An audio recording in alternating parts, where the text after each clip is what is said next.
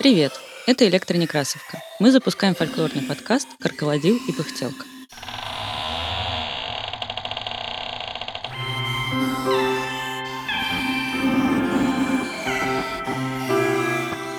В первом сезоне подкаста сотрудники Некрасовки прочитают малоизвестные русские народные сказки из собрания Александра Афанасьева и предания, привезенные фольклористами из экспедиции по Заонежье, Пиниге и Печорам. Вас ждут истории про кровожадную пыхтелку, которая поселилась возле всем знакомой репки.